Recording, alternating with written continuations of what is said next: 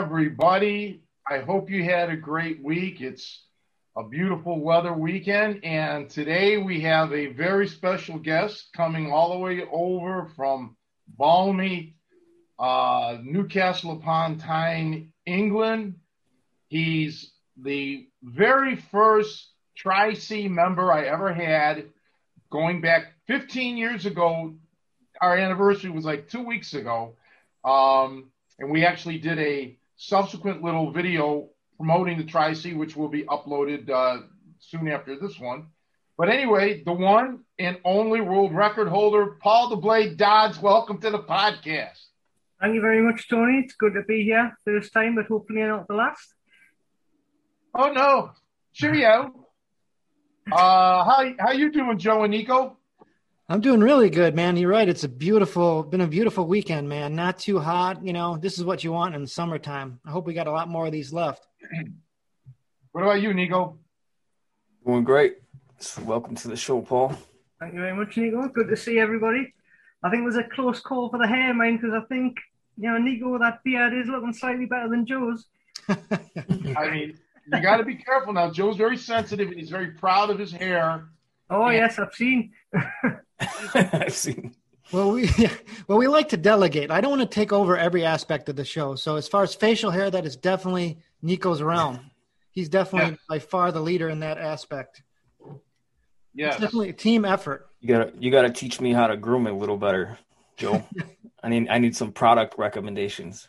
Well, like I said, if you join my Tri C program, I can give you all those tips for the rest of your life. Joe is a very coiffed fellow. He he likes to well, he's proud of himself, you know. Um, and he's proud of his looks as as he should be. And Paul, you know, you have a lot to be proud of too. You're one of the leading single gentlemen in all of United Kingdom. Yes, thank you for reminding me of that, Tony. Well, we're split 50 50 now. See, you and I are single, and, and Nico and Joe are married. So this is a balanced podcast finally. So we need that. So what's up? Over to you, Joe. Well, hey, Paul, just you know, like this is the first time I know Nico and I have met or talked to you. Tell us about yourself. Obviously, you're you're, you're from England, but like, wh- how did your training start? Where did it all happen for you? You know, were you younger when you started, or Yeah, I started training, well, initially as a, kid, I was about 10 when I took up karate, uh, but it didn't last long there. It was only six months, if that. Uh, and then I took up Wing Chun Kung Fu when I was 13, and I did that for 13 years. Uh, became an instructor in that style, and through through different seminars, I did some of the JKD grappling with Larry Hartsell and Erik Paulson, uh, and that was what got me into like the ground game aspect or the grappling side of things. But where I live, there was nowhere to actually train. Uh, so I just carried on with the Wing Chun and we were training the groundwork things, what we'd learned from the seminars, but we weren't getting instructed in it as such from that point on. Uh, and I think it was a few months later that I initially went on Tony's website from the Black Belt article and bought the Lost Art of Hooking program and the Lucky 13 and obviously just watching the DVDs, seeing all these new techniques which I'd never seen before, and explained the way it was. It was like, yeah, this this is really interesting because it was all about the body mechanics and the physics side of things, the leverage. So that got me really interested, and obviously, it wasn't much long after that that Tony put the Tri C program up on his website, and I was just, yeah, I've got to do it, got to go for it. So I signed up first day. Uh, we went from there, had a few phone calls, emails, things like that. Uh, got the program started where emphasized on getting myself fit because Wing Chun, I don't know if you've any experience of seeing Wing Chun Kung Fu, but it's not the most physically intense thing. I mean, there is some aspects where you're doing some fitness, but it's not high impact and it's certainly not like wrestling. So I wasn't coming from a fitness background as such. I did no weights, no cardio, nothing. It was literally all I did was the Wing Chun before I joined the Tri C. So initially it was a lot of body weight stuff with Tony, uh, especially pull ups and press ups. That was mostly what I did, and the Lucky 13. Because uh, I want my main goal at the time, and Tony knows this, was uh, to keep up with Martin on the Lucky 13. That was my ideal thing. Ideally to beat him, um, but my, for my first trip to Chicago, that was the main thing I was looking forward to, just to train with Martin. So that was uh, massive to me. and Tony obviously knew that, and I did get to train with him, and so that was great. yeah, and you ended up ultimately setting uh, some world records in fitness. Uh, why don't we talk about that? Yeah, I can't remember what trip it was. I think it was about the third or fourth trip to Chicago when we did that. Um, your idea. but uh, the first one was uh, Mr. 3000 was the nickname I got after that one, and that involved 3,000 push-ups, 3,000 uh, burpees, and 3,000 star jumps. Uh, in under three hours. In under, yeah, it was two hours. I think it was about two and a half hours.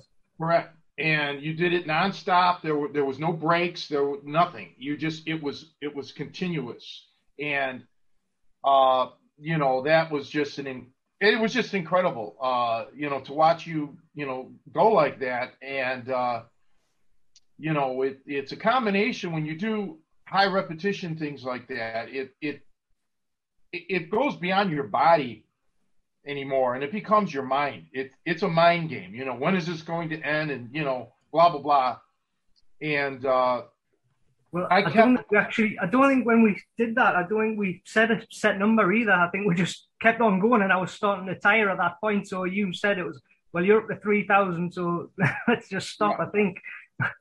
I didn't want to tell you a number because then uh, that, that can work i mean it can go both ways. It can work well uh, or it can work against you. Um, you know, well, like when I set the push up world record, I had two people, I had a timer, a guy counting out the time. I needed to know every 10 seconds. And I had somebody also keeping the count along with my mental count. But that I needed that because I was going for time. I had to get roughly two push ups per second. Okay. So I had to keep pace. Whereas with you, it it wasn't so much a pace that you were going after, it was the longevity. So, yeah, when you start saying, okay, you got 3,000, now you got 2,500 to go, that can play with your head. So, but you, you were incredible. And then uh, afterwards, on another occasion, back in the UK, you set the world uh, squat thrust record. Talk about that. Yeah, that was the single leg squat thrust rather than the double leg. Uh, I think it took me about four or five attempts to break it, uh, getting very close each time. That was within five minutes, most squat thrusts in five minutes. And I should have had a look at this to see what figure it was. I can't remember off the top of the head, but I think it was about 568 in five minutes, I think. You broke Paddy O'Doyle's record, I believe? Yeah, Paddy Doyle's record, yeah. That, that one was in the Guinness World Records. Yeah, and you know, and it's great that you know it's. We were talking about this on the uh, the little commercial thing we did. Uh, that it, the number means nothing to you. It was the fact that you did it, and we had the video. I used, I used to have the video up on my website um, of you breaking that world record. Uh, it's just because records are made to be broken, but it's an important aspect that you can take yourself to that limit of being the best in the world or one of the best in the world at something. And when you can do that, you know, like right now we're in the midst of the Olympics and you're seeing some, you know, great events and some world records at times or Olympic records. And they will all be broken eventually, but these are people, male and female, that have reached the pinnacle. And, you know, that's something great to carry with you throughout your life because it means you can you can succeed in other elements. You, have the uh, the prerequisites, all the determination, the practice, the patience, the the intelligence. Uh, so it's it's quite an accolade for you, uh, Paul, and I'm just glad to be your friend and you know be there for you through for all this stuff. No, thank you. You just covered a good point there. I think a lot of it is down to that drive and determination and mental power rather than anything else. Because like you've just got to go for it and know that you you are going to get to that target without stopping. Just doesn't matter how much pain you're in or if you're starting to cramp up, just keep on going.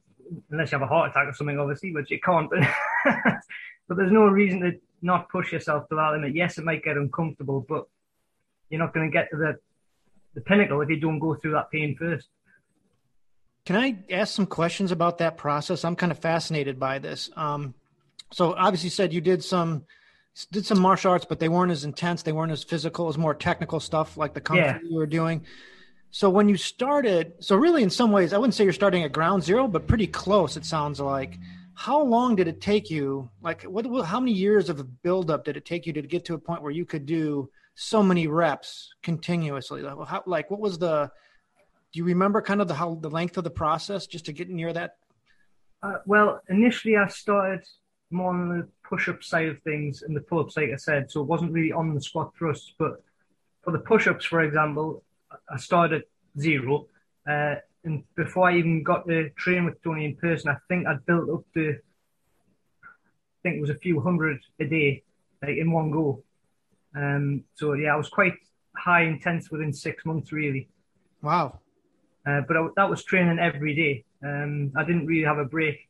I was I was a lot younger then as well, so I couldn't do that every day now because the body would just break down too quickly.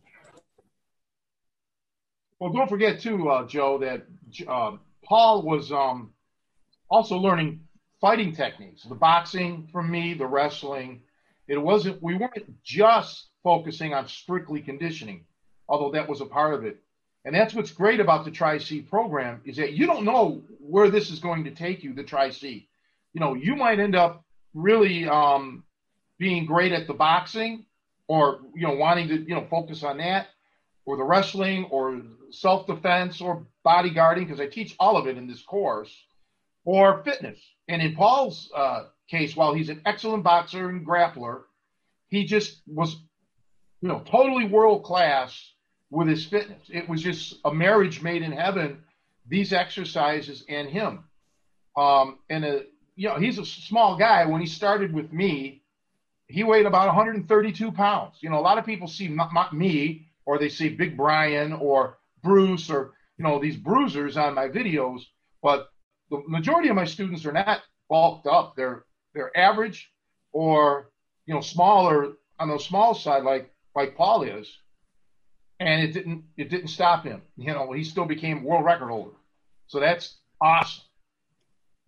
I think another thing to bear in mind as well is just again I'm an average Joe who was working every day and just training yeah, I was training every day, but it was part time. It wasn't like a full on career as such, like a, pro fighter would. Uh, I didn't come from that sort of level or anything like that. So I, I wanted to ask you about that competition. When you had to do like three thousand push-ups and uh, the other exercises, was it one exercise at a time, and and you couldn't stop until it was yeah, done? Yeah. So what we did was we did a set of ten push-ups, then a set of ten burpees, then a set of 10 star jumps, and okay. just kept going and rotating. Tony's wow. got the video. I'm sure he'll uh, show you it if you ask. yeah, I uh, we tape we tape pretty much I think all of it. Uh, but the uh, the key is the nonstop, and yeah. I mean literally there was there was no all right. You got a 10 second break here. They, that none of that happened. Okay, he was just go go go go go. Um, and part of my training, as you know, Nico, because you've lived this, uh, it's not only accomplishing these numbers, it's the uh, what's the word I'm looking for? Just uh, um, the recovery time. You in a fight, you you need to you need to really slow down. Uh, you know, your recovery time has to happen quickly. Okay, it does you no good that once you let's say hit the wall, it takes you five minutes to recover well, you'll be dead. you know, in a, in a street fight by then. So his fitness was so good that you know his he was as he was progressing and getting tired, he was still simultaneously recovering. That's why the switch in exercises to to uh, up that recovery. It's a physiological thing, and you can do that in your fighting too by switching your style of fighting during the fight. Let's say striking, grappling, or whatever. Uh, but yeah, he was totally fit. As a matter of fact, he's on my uh, circuit breaker video. It's just him going, going, going on that, just like the Lucky 13. It, you know, go, go, go. Um, no edits. You know, just keep the camera rolling. Uh, yeah, so I'm very, I'm very proud of Paul. And then later he got into powerlifting, and uh, you know, which is a whole different, complete different thing. you know, uh, but you know, the biggest thing is he lived far away. And back, the, he's been with me 15 years. 15 years ago, we didn't have Zoom or this kind of stuff, uploading videos and everything. I had to wait for him to mail me a DVD in the mail from England. then I had to watch the video. Then I had to make a video, burn a DVD, and mail it to him. This whole thing takes you know like a month. Um, and it was about it was about patience you know, phone calls, emails. Uh, you know, then as technology progressed like it is today, uh, there's no excuse. I keep harping on this. Zero. There's not one valid excuse to not do the Tri-C program, any kind of distance learning. It's just so convenient. Um, I, it really, I wish there was something, you know, like this available when I was young, because there were certain days, Joe, went to Cleveland with me, so he had, he had an idea of how far I had to travel um, to to get to my lessons every day, and through all the bad neighborhoods and all the stress and all that brought on. There was a lot of times where it would have been just nice to do something like this or film something at my house or my backyard and you know email it or upload it, I should say, and have my coach watch it. Um, but we didn't have anything like that. So we're we're living in a good time, really, for that. So you was your first time coming to the U.S. Just coming to Chicago to train? No, I'd been to the U.S. on holiday before, just to Florida. Um, but it was the first trip to Chicago. Yeah, that's probably the. And I've been to Vegas as well. Sorry, as well before that on holiday, uh, vacation. Sorry, as you guys say. yeah, so, you. On subsequent trips, he's had his brother out here with him. He's had his mother and father out here with him. So the training really can become a family affair. Um, you, you, you lose this teacher student relationship quickly when, when you're, when you're really consistent and you, and you develop a, a rapport and you become friends. I mean, I don't want to share my knowledge with people I don't consider friends or, you know, um, decent people, decent human beings. Um, and Paul's at the cream of the crop. You know, he's just one of the nicest guys you could ever meet, and that goes for his family as well. Just a pity I couldn't have brought a training partner across with us as well, because at the time, uh, well, as Tony knows, I had a lot of trouble keeping a hold of training partners because the either, well, the first one moved away, which obviously I couldn't do anything about that, but I had a few after that, and they just didn't like the punishment. Really, they weren't prepared to go through the pain either of the physical side of the conditioning or the submission holds. So that was my main problem. That was why I geared more towards the fitness because I knew I could rely on myself to get everything done. Uh, I still do solo wrestling drills now, but obviously it's hard to practice the submissions because I, I just don't get the, anybody to practice them on. yeah, that's you're not unique. That happens to I. I didn't have anybody. I had to make do with, with whoever I could. Um, this is the this is the pinnacle. This is the the most elite style of, of grappling there is, and it's it's hardcore, and it's not for everybody. You know, just like if you wanted to become an Olympic level wrestler, man, that's you, you know there's punishment involved in that, and that's not for everybody. But thankfully, there's wrestling. You know, wrestling is scholastic in this country. Um, so if you were just strictly doing wrestling, it would be a little bit easier in this country to get you know training partners. But you know, the only other option is to quit. And I know you're the type of guy that just won't quit. You've been here for 15 years. You're going to probably be here till till the day I die. You know, um, so that's good. How did the, the, physical conditioning help you with the Wing Chun? I got to imagine that must have been a dramatic shift too. It was. It was a big shift, and really at the time, I didn't. Um, I started gearing away from the Wing Chun. I only lasted probably another, I'd say, after my first trip to Chicago, so maybe six months. I, I completely gave up on the Wing Chun, um, and just focused more on the wrestling and the boxing because at that time I did have a training partner and I could actually practice all the stuff I was learning from Tony because the first trip and the first time I actually trained with someone was a huge wake up call because at the time I was like the big fish in a little pond in the Wing Chun place. Like nobody could touch me, and I was like pretty fast with the with the hands because uh, it's mostly upper body. It's not similar to boxing in the actual sense of the style, but it's all upper body pretty much. There is a few kicks, but they're all like for the knee or below. They're not. There's no high kicks, nothing above the waist. So it was mostly hands, and I was quite fast. But of course, the first trip to Chicago, um, and pretty much I think it was the first or second training session when I met Javier, and Tony just went right, go live, and I think it took them all of like three seconds to take us down and submit me. So uh, it was like a, yeah, this is a wake up call. I need to know this stuff.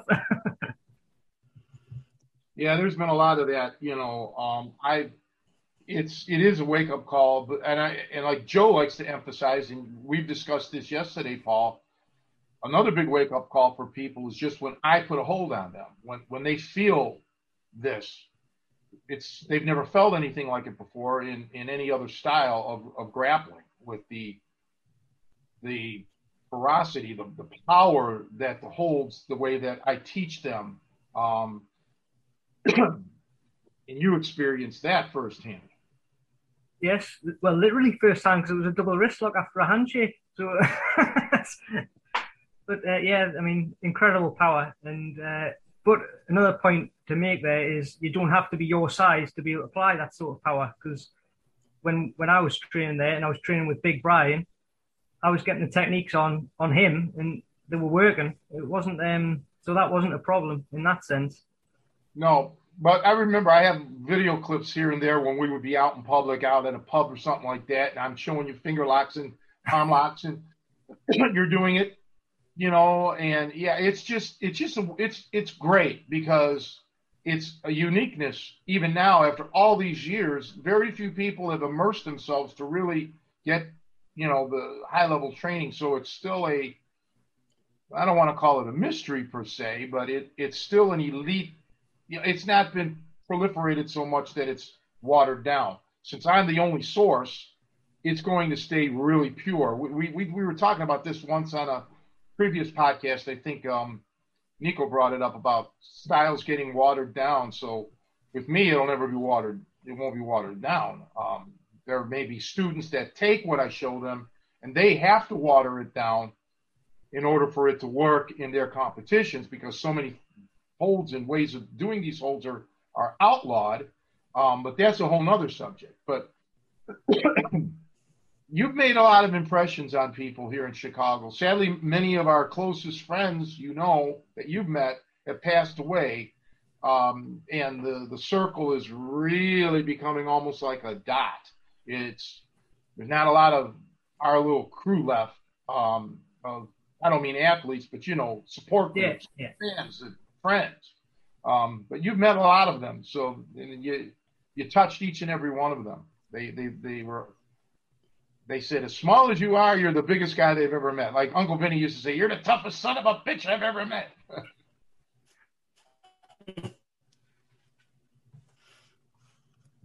what about you then, Nico? Have you got any questions? Uh, well, I mean, it just reminded me when you were talking about like Tony was mentioning how you don't really understand the techniques until you really feel them applied. And uh, I always like before I met Tony, I used to watch the the Lost Art of Hooking, and I always thought Tony was just a jerk. Like I I, I heard Bruce was like screaming, and he's like ah ah, and I was and I was thinking, man, this guy's just a jerk. He's just like really going way too hard on him.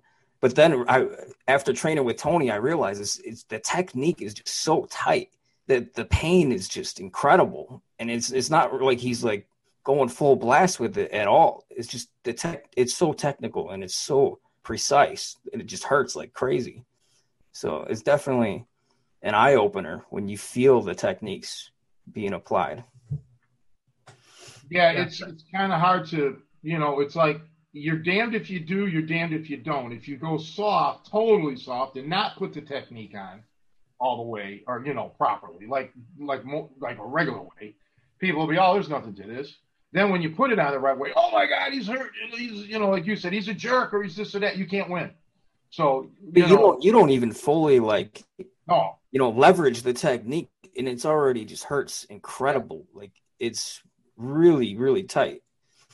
Yeah, I mean, uh, we you know we've talked about this before. I've had pro fighters that say, "Don't, don't, don't. I don't want to spar with you, Tony. Don't put it on. You know, it, it hurts too much. I can't defend it." So, but you got to still see it. You know, kind of like like you take well, let's just use Mike Tyson or something for for example. You know, if if you just if he just would give you love taps all the time and throughout his career, you wouldn't be impressed. But when he unloads, you realize the speed and power is there. Um, and that's similar to this. You know, it's it's such a level that, yeah, you you you, you do you have to feel all these things: toe holds, neck cranks, uh, arm locks, and so on. You know, when you when they're put on the way that I put them on. Yeah, that's how I see it. Now, I'm coming from a different place than you guys because when I started studying this, I'd never seen anything. Okay, there was no internet. There was no. This wasn't in the movies. You had fake pro wrestling and, and even by the time in the 70s, there wasn't a lot of submission holds. There was the choke, the sleeper hold, um, and you know the standing bullshit wrist lock, but there really wasn't any submissions. Oh, the figure four. There was a guy in Cleveland. His name was Johnny Powers. I think he's still alive. He, and he did what was called a power lock, which was like a figure four leg lock. Okay, so that's it. All right. So I never saw submissions. So when they were put on me, um, like that, like the, the way I put it on you. That's, I mean, wow. I thought this is how all submissions were supposed to be, right? Like crazy pain. It wasn't until I got a little older and started meeting guys who did judo or something, and I'm like, whoa, no, no, no, no, no, guys, this is not the way to do this. You know, um, you got, you know, there's, and I, I just, you know what, I, I learned quickly to keep my mouth shut because they didn't want to hear it, you know. And to their credit, they have rules you know, and they're, you know, even back then, judo was was in, in the, the, people that I saw were more throw oriented, just like now in the Olympics. I've watched some of the judo, with the exception of one guy. It, has been all like throwing. I've, I've seen guys go to the ground even, and women slip and go to the ground, and the, the other wrestler, the other judoka, just lets them off.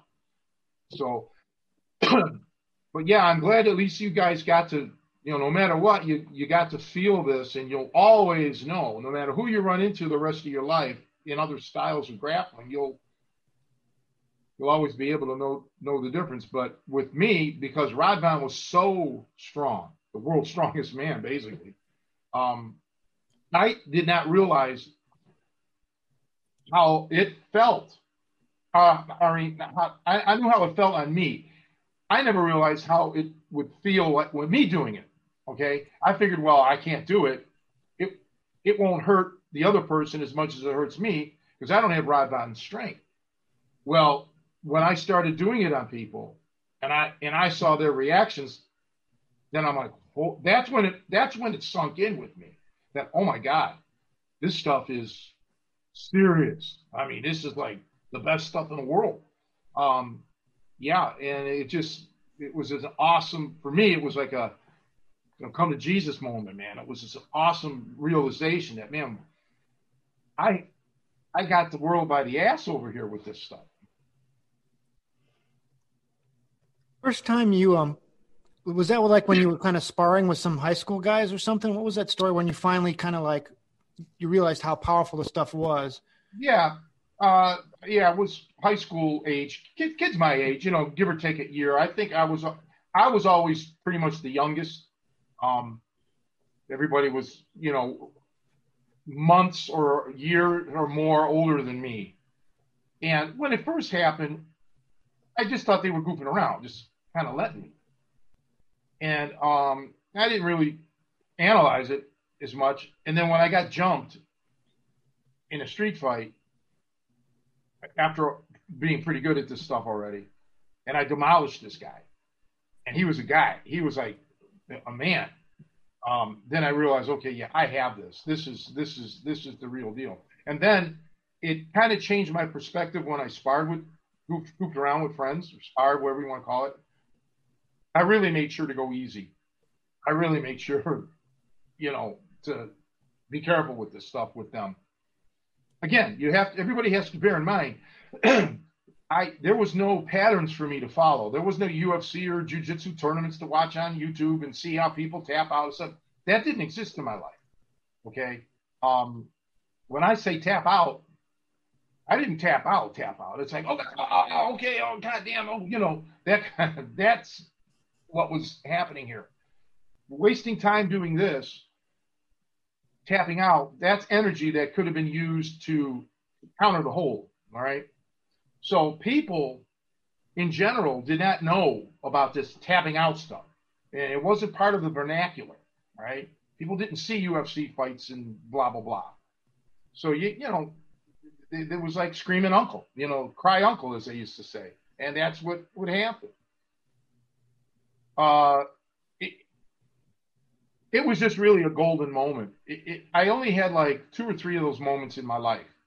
One, another one was, so that one was the first one, but, but the other one was um, with music. When I heard Jerry Sigler when he came to Cleveland, because that's his hometown to visit, and he was playing my accordion, and me and my teacher and another guy, Tony, another guy named Tony, it it altered my life. And uh, the other one was uh, Buddy Rich. when I was in ninth grade, I saw a Buddy Rich concert, and that that was a tear tearful moment. I mean, that just touched me. Those are the three biggest moments that I can remember where my life changed because it's, I mean, literally changed permanently. So the fighting with Ravon, this catch wrestling, the Buddy Rich and Jerry Sigler with the jazz, what he was doing with the block chords and everything. Oh.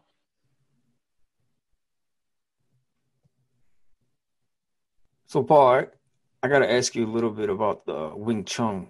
It's so with Wing Chun, do you guys have katas and do you do do you actually do like live sparring with the Wing Chun? At my particular school, well, first part, yes, there is katas. Um, there's three hand forms, and then there's the wooden dummy form, and then there's the staff form, and then there's a knife form. Um, but they're not practical knives; they're like big Chinese weapon type things. Um, there wasn't much live sparring at my particular gym, if you want to call it that. Uh, it did start to pick up a little bit once the UFC came out and, like I say, the groundwork started coming in. Then I think the instructor thought, oh, well, this is more what people want. So I think he made it more for commercial purposes rather than for the training side of things. Because, like I say, I trained it for 13 years and up to, I'd say, at least the first 10, 11, there was no sparring. Not like full on live. You would do some set drills and then you might have a like the more senior ones might do a bit, but like certainly not for anyone who hadn't been there for a few years. We do do a exercise, or we did, I should say. Uh, it's called Chi Sao in Chinese, which means sticky hands. And the closest I can relate it to the catch wrestling is very similar to pummeling. And so basically, you make contact with both forearms on each other, um, and then you roll. And there's lots of techniques from that, but it's all about the sensitivity side of things. And so if he moves that way, I know to counter it this way. So in that sense, that helped with the wrestling because with the pummeling, I knew how to sort of move in that sense, if that makes sense. Uh, like I say, it's a lot more difficult with the Wing Chun because it's more arm based. So yes, you did have to step with it and things like that, but there wasn't as much like clinches or anything like that. It was all at arm's distance. That's a really interesting observation. Um, so, do you recommend Chi Sao now as kind of a, a supplement to uh, maybe augment the pummeling? Is that something you would do necessarily? Do you think there's some value there of? Yeah, I think there is some value in that. And um, when I was training with the Wing Chun, obviously, and doing the groundwork, I could see the correlation between the two.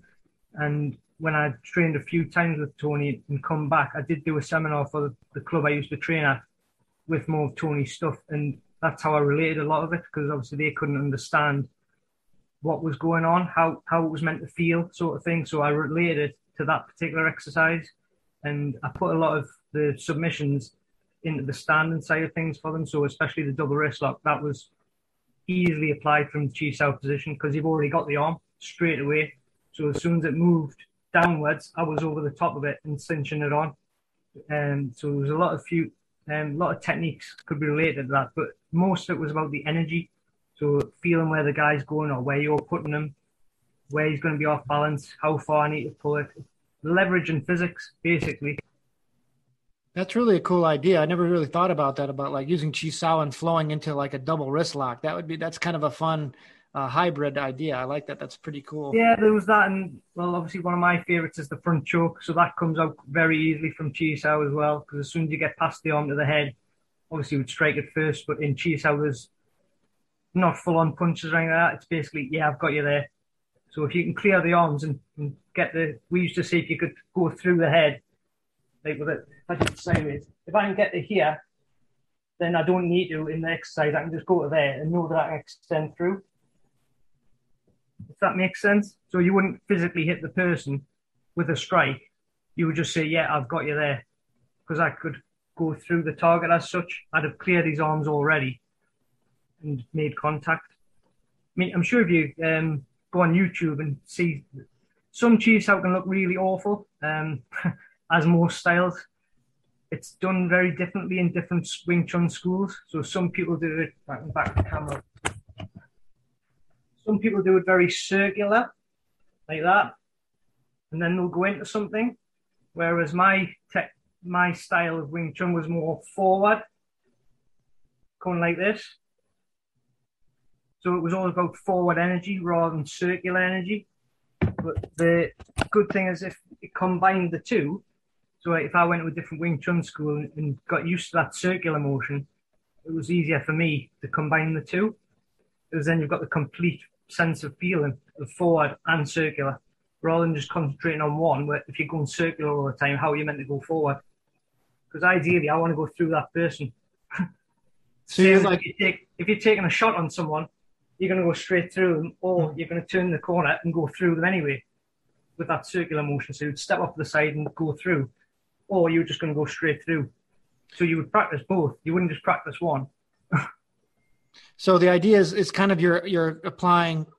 There's always some constant forward pressure. So if they're not stopping you, you're going. You're able to hit them or yeah, grab exactly. them. Yeah. So the, cool, cool. Because I've heard and now well, a couple of questions. A, the idea, it's kind of like similar to Tony's submissions. I mean, you can learn some of that through video and remotely, but there's an, an added benefit to feeling it done. And I've heard that with Chi Sao too, that if you don't have a qualified instructor to kind of feel what they're doing, uh, it's difficult to learn. Would you agree with that? Completely agree, 100%. Yeah. And a lot of the time when I was training, um, and again, going to different clubs, you can see what, obviously, when you've got the experience, you can see when someone's doing it wrong. But like you say, if you've been going for years and you've got the experience of feeling how it is, a lot of the time we would do it blindfolded and things like that. So you, you weren't relying on the vision. You had to know where you were with your balance, your stance, and that forward pressure all the time. You weren't relying on seeing it because once you've got in that close to someone, the, if it is going to be strikes, it's going to be probably an uppercut or a body shot really in close. It's not going to be like a long jab or something like that because you've already, it's past that distance. The Wing Chun punches are really short punches. So pretty much they are straight, but there is an uppercut in there as well.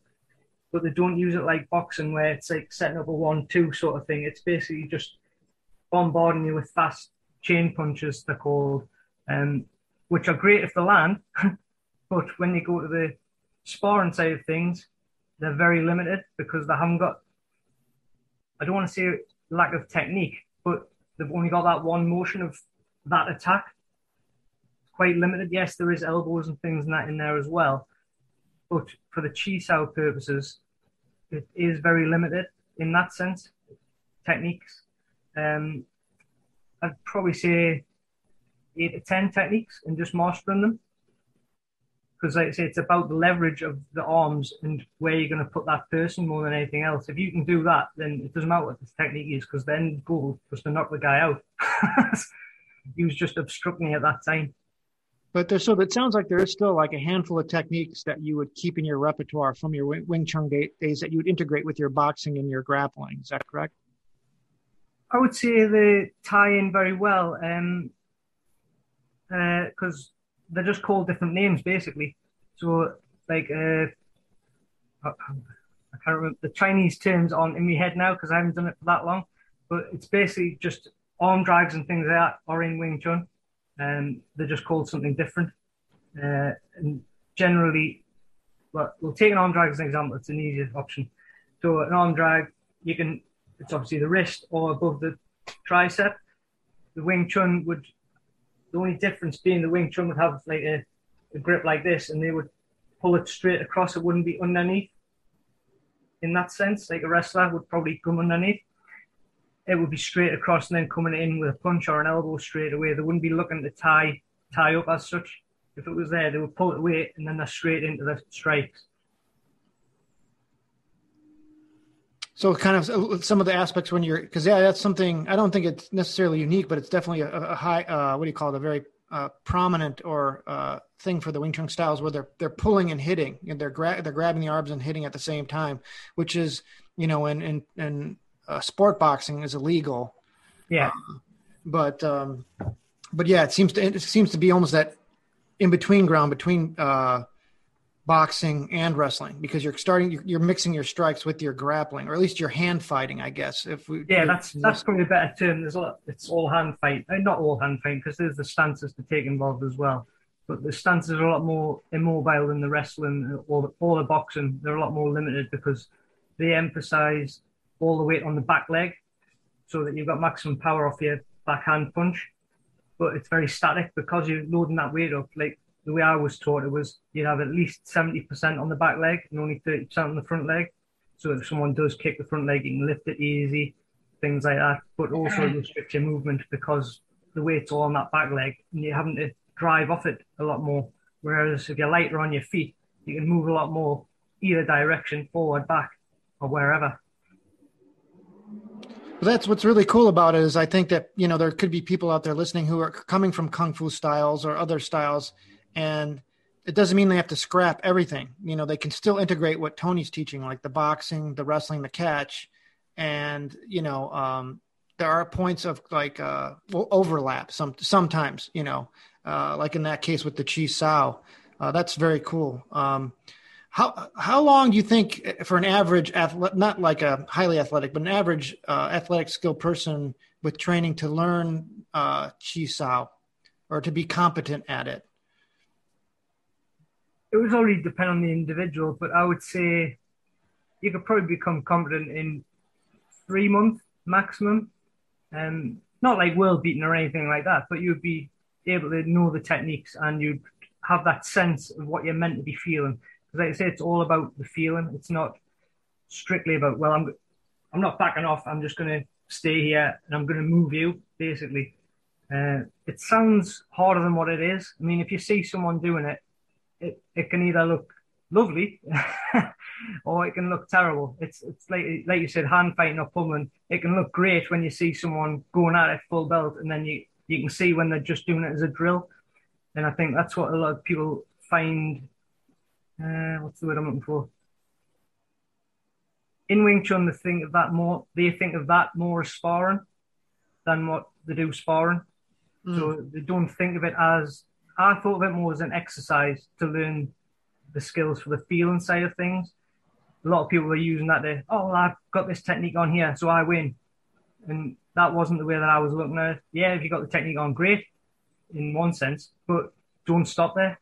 You need to keep on going still because a lot of the time it'll be strike, right, finish, let's break off. No, because if you even if you do strike me, there's no saying in real life that that first strike's going to do the job. I want to keep on going until you're finished. Because I was all about self defense when I was doing that particular style.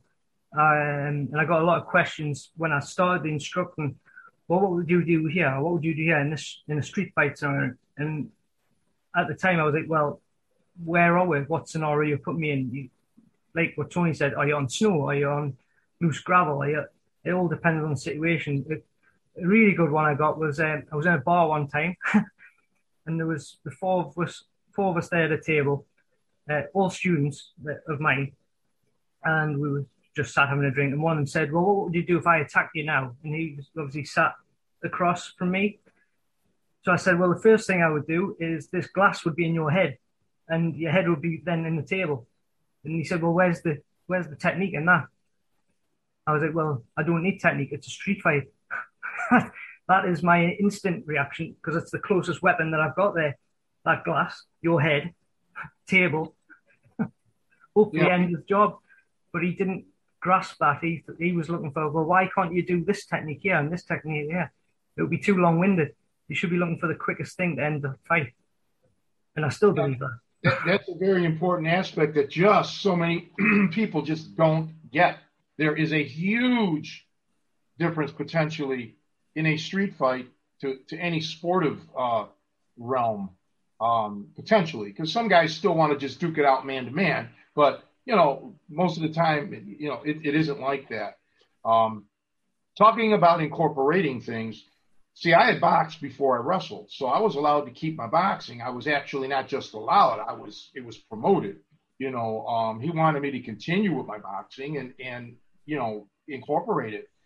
And that's what the thing like with the Tri C, or even you know, obviously when you're here in person, but the Tri C is it's personalized for you.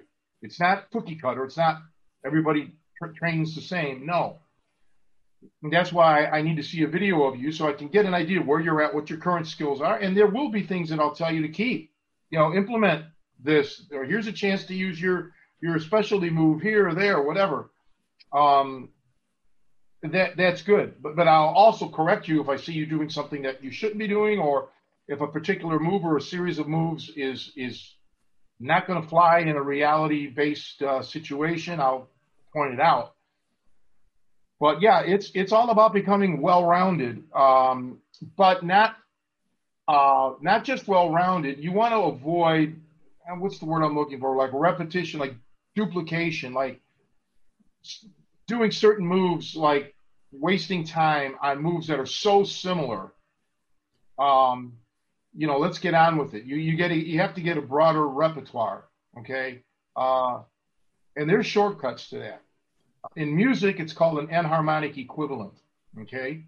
Where, for example, a C major sixth chord is also an A minor seventh chord, depending on what you're doing on the bass. So, as, opposed to thinking two whole completely separate chords, it's really the same thing. And and that's how I base my fighting style, like the top wrist locks, double wrist locks, stopper toe holds, figure four, front chokes, and whatever face locks.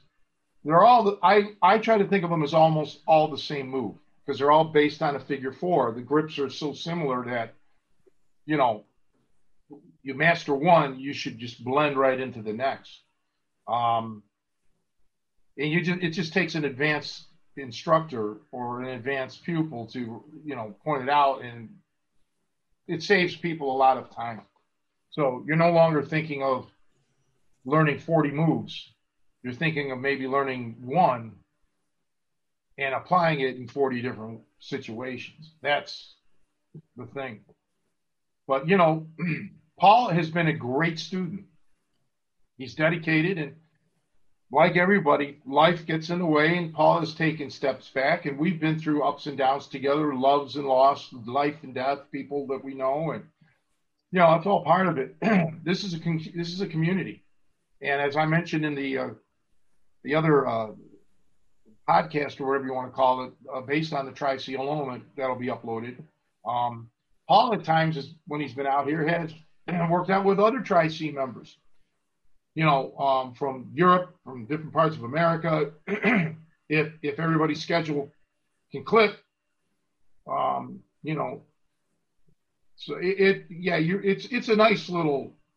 You're never you're not really alone, even if you're maybe you're in England or you're in uh, Singapore, where I've had students, or you know, uh, different parts of Asia, or Australia, you name it.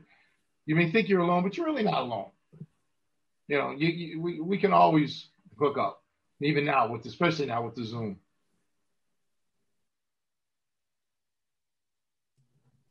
So how did that work? Did you did Paul? Did you send him a video like once a month or every other week? Or did you have a, a set schedule for that, or was it just you know working around your schedule? Well, at the time, we, I had to do certain thing each week and write it all down, and then I would email them the results of that every week. But the actual video side of things, because it took so long to get there, it took two weeks to actually arrive at Tony's. Um, so we were only in contact for that sort of thing probably once a month. So he, because we would have to schedule when we could meet due to the time difference. Uh, and then I would have to get the file on my computer and he would be saying, right, it's at this point here, say like two minutes, five seconds. You want to pause it there and look where the position is. And he would explain how it was different and then move on to the next time, this point. But yeah, it was a lot more time consuming then because it was at least two weeks before we'd be able to send the files to each other because it wasn't over the internet. It was literally a, a physical DVD disc, uh, which was the main. I mean, it didn't bother me. It wasn't a problem because I wasn't in a hurry to learn anything. Um, I got told what to do, and that's what I would do until he told me to change it. well, you have to practice. You know, you can't. I can't show you a move and then the same day or tomorrow you send me a video of. You know, that's that's not practicing. That's not studying. You have to put in the reps, rep, rep, rep. Now, I don't mean do it and then show me in six months. No, because if you're doing it improperly for six months, that's bad muscle memory. But you have to. I explain things pretty thorough. So you should grasp it. If you don't, ask a question right away. But then you should practice thousands of reps. Send it to me, and then we'll know. You know, okay, you're doing fine. Like just recently, uh, one of my uh, Tri C uh, participants, students, working on head scissors, and just didn't place the foot right. Okay, the rest of the move was fine, but the, they were placing the foot here, going cross chest as opposed to here or stomping on the face. It's a minor adjustment, but I told them that. And then they refilmed it uh, like a week later or whatever. And yeah, all, all was good in Tonyville. Okay. And we could move on. So, like I say, it's so much easier now, Nico, because of these uploads. You know, we use, I use, um, what is it that I use? What's it called? Uh, Dropbox. So it's free so the student just download Dropbox on their computer and then you just upload the files. Once you get the files, you let me know, oh, okay, I got it. Then I delete them so to save space on Dropbox, and then we go from there. Um, it's really convenient. And every so often I'll I won't have a lesson. I'll have a Zoom meeting just like this, you know, like a talk. Hey, how's it going? What's going on? How's life? How's your wife? How's the kids? You know, I try to do that when I can. It's been hectic lately because of my situation here, but yeah, it, it, it really can't be any easier. I, I, it's like the way, I mean, you know, and when you think about like Phoenix University or all these other online schools, now, I'm not saying I invented doing this. I, I, probably invented it in the martial arts world as far as having people come and stay at my house and one on one training, maybe. But online learning has been around. Um, you know, and it's, I know musicians that are doing it. I'm sure there's women yoga instructors that, you know, want to do it and, you know, are successful.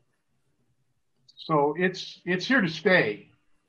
You know, it may not ever replace gyms, but the way the COVID situation is, and just the way life is in general for people that have a problem with time management, this is the perfect solution because you can film something or practice at your pace. At you know, if it's three o'clock in the morning, okay, you know, do it. Film it if it, if it's at three email it to me. I'll get to it when I wake up. I'll look at it if I have the time. If not, I'll get to it within a few days. You know, depending on how backed up I am. It's good.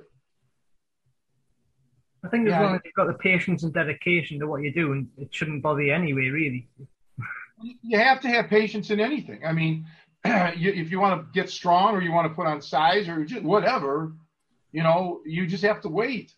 You know, if you're 12 years old and you want to drive a car, you just got to wait until you're 16 or whatever, you know, the, the law is by you. There's nothing you can do. But during those times of patience, that you know you, you you really need to hunker down or in the music world we call it woodshedding man. You practice practice practice. Thousands tens and tens and tens of thousands of repetitions. And you know look forward to it. It's it's a beautiful thing when time passes that's a good thing because that means you're getting that much better it sucks if you're doing nothing okay if you're just wasting your time then it's like oh i'm just here getting old no. Be productive. Like like you are, Paul. I mean, you didn't get to be world records setters, you know, world, a world record setter by thinking about it. You you did it. You, you you put your plan in motion. Joe, Joe didn't get to be that devastatingly good looking by just random. It, he puts work into it, and it takes time to let that hair grow out. He knows. That's for sure too. And I was going to say earlier, you, I am definitely someone who's vet, benefited from online yoga videos as well. So I spend a lot of time with that. Um, you are just terrible, and you're married. Oh. Um, hey Paul, so, married to an online yoga instructor though. yeah. Hey, Paul, can I bug you some more Wing Chun questions? Um, just yeah, like on the show. So, is there different lineages? Are you a specific from a specific lineage of Wing Chun? I, I, I, there's like different divisions. Is that correct? Yeah, there's a lot of different lineages. It's all the main one stems from Ip Man in Hong Kong. Um, my lineage was from his son Ip Chun. Um, so I think my let me work out how many layers there was yeah, we were three three generations, if you want to call that, because they basically like they call it like a family. So we were like the third generation from the Ip Chun lineage. Um, we had one, not my main instructor, but it was like my instructor's instructor was directly from Ip Chun, and then it was my instructor, and then it was me. But yeah, um, but a lot of them do it all different as well because, like I said, it's very personalized as well. Like you've got the set techniques, but again, it's like that how you generate the energy, how you uh, coordinate everything. They all do it. Not everybody, but a lot of them do it very differently. Some are very much self defense focused, um, and you can tell that on again if you look on YouTube at some videos of if you type in combat Wing Chun, and then if you just type in normal Wing Chun, you'll see a total different um, mindset really some do just want to blast through you, and then some are doing it very Tai Chi like, say, very slow and mm-hmm. methodical, and use it as more of a breathing exercise type of thing, um, especially the forms. Uh, so that's different. Um, I cannot really comment too much on the practical side of it because I only dealt in the one style of it. I didn't, like I said, I did seminars and things where you were meeting people, but doing like four hour seminar isn't the same as training with someone full time. So I cannot really comment on that. Did it have a different name, or was it just called Wing Chun? Because I've, I've seen some different names. They they spell it differently, so it's either Wing Chun, Wing Chun, or Wing Chun. That's the main. I don't know how that came about. I think it's just the way that it came across in Chinese, whether or not it didn't get translated properly. Or apparently, it's the name of the founder of the style. So, I thought it was founded by a woman. Yeah, it was. Yeah. So, uh, if you believe the stories, who, who's to know these things? Yeah. It was designed for smaller people to overcome larger people by using their strength against them. So in that sense, it's similar to Aikido, the, the theory. Yeah, I get it. Yeah, you know, the, the legacy of anything, you know, uh, can be murky, you know, and it really, who, I guess for some people it matters. For others, it's just about, hey, show me the goods. I want to learn how to fight or, or, you know, what have you. You know, I want to get strong. You know, um, like the strongman, like the weightlifting, you know the the heroes of, of years gone by many of them used fake weights you know their lifts were exaggerated uh, but it doesn't mean they weren't strong. Um, uh, what was his name? Uh, vince gironda i believe had these sets of wooden dumbbells. Wooden fake they were fake. And you see pictures of guys who were not noted for their strength per se like steve reeves you know, holding these dumbbells like they were curling them. and they gave off the impression, if I remember correctly, like they were, I don't know, either 75 pounds or, or 150 pound um, dumbbells, and they were not. Um, you know, they were just uh, fake. They probably weighed, you know, five pounds. And they're pretty well, I think they still exist. It's kind of well known in the bodybuilding circles. But weightlifters um, had that same thing, uh, you know, you know, years and years ago, where you know it was kind of like fake, you know, fake plates and fake weights and uh, fake measurements and you know whatever. Interesting. I think one thing from the Wing Chun that I did, guys, is the patience though and the dedication. Because before I joined the Tri because the the forms that you were referring to earlier, Nico, uh, when I first started, I don't know if it's still like this because, I say, I don't train anymore, but you had to go at least a year just to finish the first form. Uh, so that's quite a lot of dedication for, like say, a typical martial arts gym because sometimes they'll go in and you might want to learn three or four different forms in that in a year uh, in a different particular style. So I'd learned to be dedicated to that, learning that small amount of technique in a long length of time sort of thing. So when I came to Tri C, it wasn't a problem for me learning at a slow, not a slow pace because it depends on how quickly you learn things, but I wasn't in a hurry sort of thing because I'd had that earlier anyway, if that makes sense. Yeah, it gives you patience. Did is there belts in in Wing Chun, like belt levels or rankings? Yeah, there is, but I think that's more the Western thing. I don't. If you went to say Hong Kong or China, I don't think they would have a, a belt system for it. It was basically each club has got their own syllabus, so there might be similar things on there. Like the forms will all be the same, but what else you do in between that for the gradings as the um, that's up to the individual instructor. Did you guys have any ranking system in your school?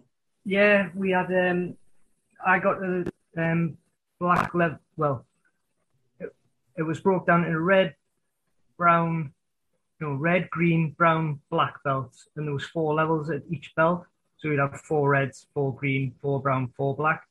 I got the black three before I left, and so the only thing I didn't learn or finish, I should say, is the knife form, um, which I was talking about earlier, and that that is a slight regret because I like to have completed the system, but in a practical sense, I wouldn't have really used them. So because they're probably about three foot long. These knives is not something you can conceal. Not that I would advocate knife fighting, but in a practical sense, unless it was a machete, the technique. Those are the butterfly knives that they show. There, yeah, like... yeah.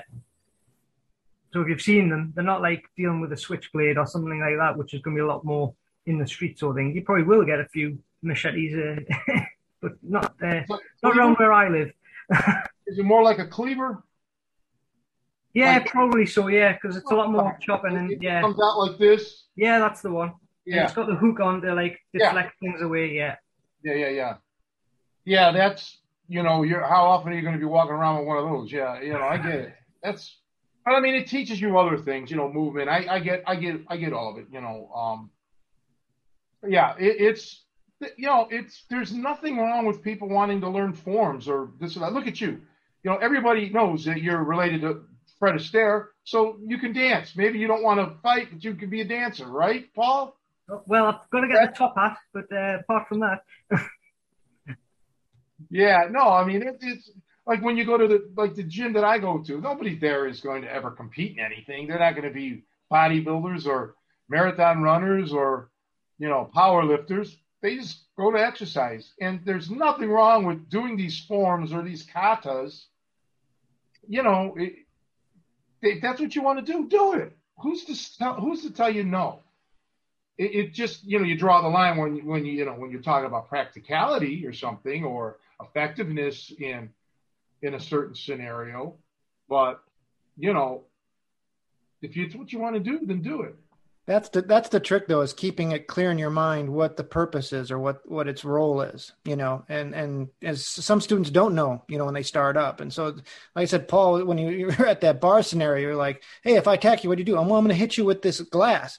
You know, as long as you keep that clear in your mind between I'm doing this for whether it's fitness reasons or cultural reasons. You know, maybe you're a fan of kung fu movies and you just want to do that. I mean, there's, like I said, it's very much like a, a almost some of them. I shouldn't say all this, but some martial arts traditionals are very much like gymnastics or, or dance. You know, and you are developing athleticism, but you got to keep it clear in your mind is you know what are you doing it for and what can you use it for. You know, and um, that's that's the trick is that some people lose that. I think.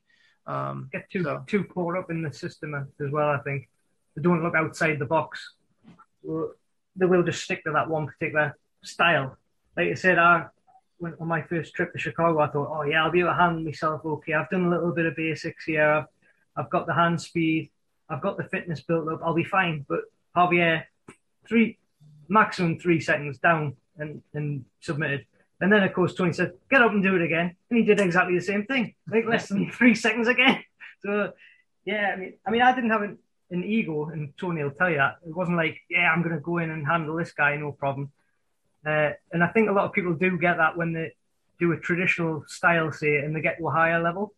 They'll think, well, I'm the instructor now. I, I can just do what I want. And I don't, I've never been that sort of person. And I don't think people learn very well from people like that because the instructor just wants to boost their ego a lot of the time rather than see the student develop and become better than them. Like they don't want that. I, I find anyway.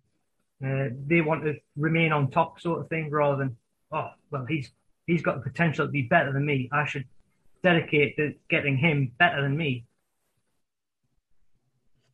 Well, that's the whole point of a good coach. You know, you want you want your students to be better than you. You know, I mean, ideally, ultimately, that's what you. I mean, I would. That's uh, every everybody I ever studied with in, in any uh, you know music or anything, that's always the impression they gave me that they wanted me to be better than them. You know, like you can take things further than than I can. You know, uh, and you're right. I think in a lot of these styles, schools, um, they hold back, or, or sometimes it's not even holding back. The teacher just doesn't know so they bullshit their way around it. You know, um, not all. Some are real legit, but you know, you know that there's some that aren't. You you know that. You know, we've all we've all seen it. All you have to do is spend one hour on YouTube and look at some of these videos that are uploaded, and you you know, okay, you, you know, this guy doesn't have it. You know. Did you guys do any of the uh, one inch punching? Was that a thing? Yeah, it's definitely a thing. Um, yes, I do did do them, um, but pretty much every punch in Wing Chun is an inch punch because all that all it's about is how you generate the power in your punch. So in Wing Chun, it's about the structure of the arm, driving off the back leg, like I mentioned earlier, and getting the hips into it with correct elbow alignment. So you should be able to do whether or not it's an inch punch or whether it's a full length extension punch you shouldn't be putting that tension in until the last second and snapping it in there. So it's the same as like a jab. You wouldn't just throw a strong jab out. It would be relax, relax, relax, tense. So it's got that maximum speed, maximum impact as it lands, and then it relaxes again as soon as it's struck. So you can pull it back quick, rather than being very tense, very heavy, and a lot slower, obviously, which telegraphs it a lot more. But the idea of just being at that inch distance and firing them off it'll work great in demonstrations and things like that because um, you'll see the impact on either the pad or the person. It will move them, but it's not about. Yes, you can get them in if it's like a short punch, but it's about that distance and there. That's where I need to tense up. There. So basically, the first form in Wing Chun is all about developing that inch energy. So there's all different techniques. It doesn't need to be a fist. It can be a knife hand. It can be behind you. It can be an elbow. It's all about that relax, relax, relax, tense, and rocks, rocks, rocks. Yeah, that's a part of it. You know, you, you can't be tense. You got to be loose, and then yeah, you lock it up on impact, so you don't you're not operating with the brakes on, so to speak. So yeah, a lot of martial arts have good principles. You know, I would, I would probably say the Wing Chun has a lot of principles which tie over excellent to the catch wrestling. Well, yeah, I mean, just like Yeah, right. You know, and the good, good, good thing is if you can learn how to control somebody, that's what we're all about is control, control, control. Then you have a better chance of, you know, implementing some of your strikes, you know, when you're, when you actually have that person pretty well controlled. That's, that's an important thing, you know, but again, you know, I've known you for so long, uh, so many years, uh, it's, it boggles the mind, to be honest. 15 years is a long time. It doesn't seem that long. No, no, it, it just seems like just like last year or something. But my goodness, the stuff that you and I have gone through together, even though you lived a million miles away, it didn't matter when you were here in Chicago or this or that. It, we we've we've we've gone through a lot, good and bad. It's just been great, though. It's been a great experience knowing you. So I highly recommend anybody who's in Newcastle to look up Paul Dodds or anywhere around there. Um, you know, uh, look him up.